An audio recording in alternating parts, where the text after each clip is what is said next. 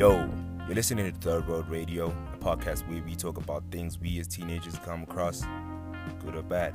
My name is Pablo, known as P Third. I'm gonna be sitting with some creatives and get them to tell us about themselves and things we actually thought we actually know about them, but actually don't. So stick around and enjoy the show.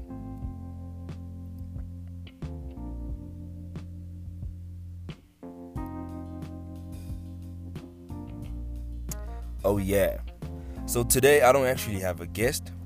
I might have my first guest in maybe like the third episode or maybe the second episode. I'll I'll see. So I'll just have to pull this one off by myself. Yeah, so a few days ago I was asked a question. And the question was what's the most extreme thing I've ever done, you know? Kind of those. So I wouldn't say I actually did this. I was actually involved in the in this extreme thing, you know.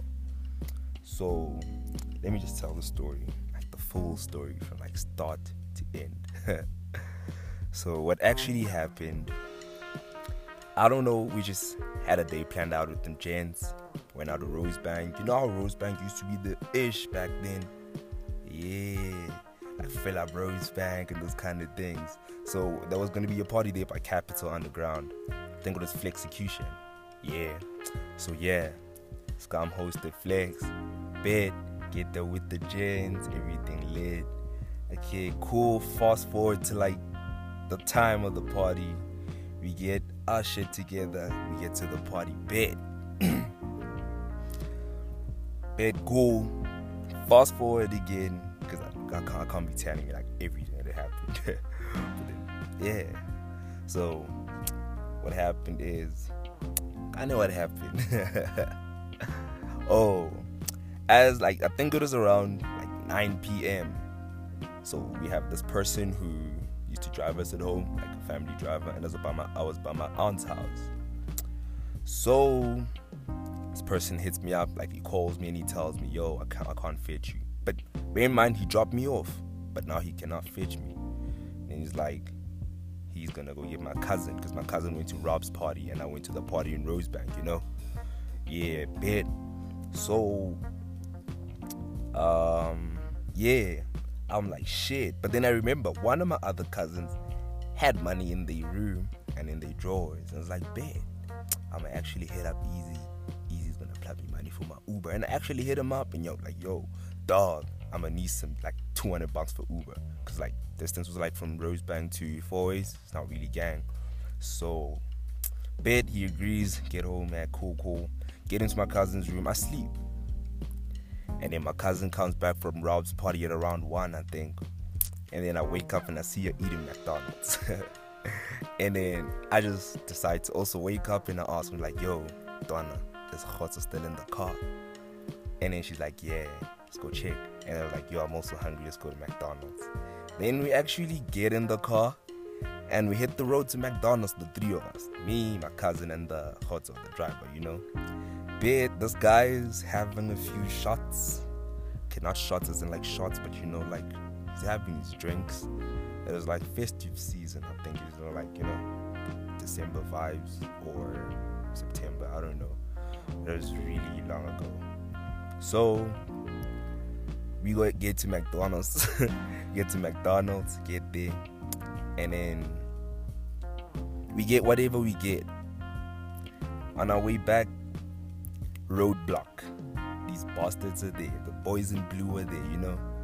So we we we we driving a, I think it is a A A two hundred. Those old ones, those old A two hundreds. You know, that shit was slow as fuck.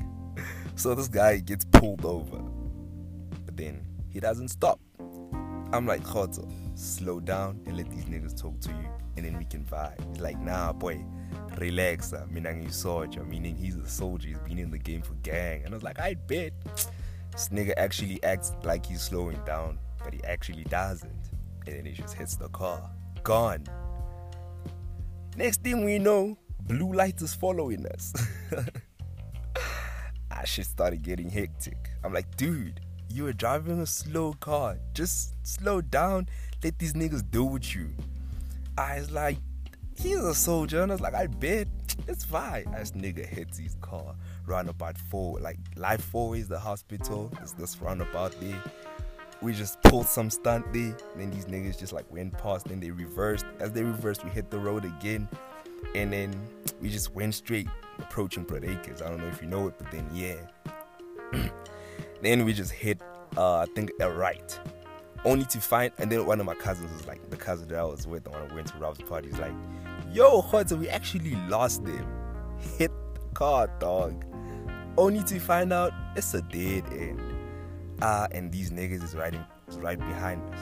Gunshots, gunshots, gunshots, and gunshots. And the car we was in, it was a whole scrap. it was a scrap, scrap, scrap police come with the guns there by the window, the door, like the driver's door, does not open from the inside. And these police is like, hey, hey, hands up and open the door. I'm like, how are you gonna open the door if his hands is up? And then we tell him, yo, the door does not open from the inside. You gotta open the door. And then this guy's like, no, y'all tripping with me. I'm not gonna fucking open this door, you know? Ah, we like, shit, dog, we're not tripping. And then I had like both my legs and hands up. I'm fucking terrified of guns. I don't play with guns, you know. Everything, anything that involves a gun, I just don't play it. I bet shit goes on, shit goes on. I, like he ended up opening the door. The police ended up opening the door, and like the shit was bad. And I thought they, were, they was gonna hit my cousin because when they were still shooting, they hit by my cousin's side. I was so scared. And the following day was Granny's birthday celebration at church. She was crazy. So now when we was out of the car, um, as as we in the car actually, this guy tells me he's like, Baba dog.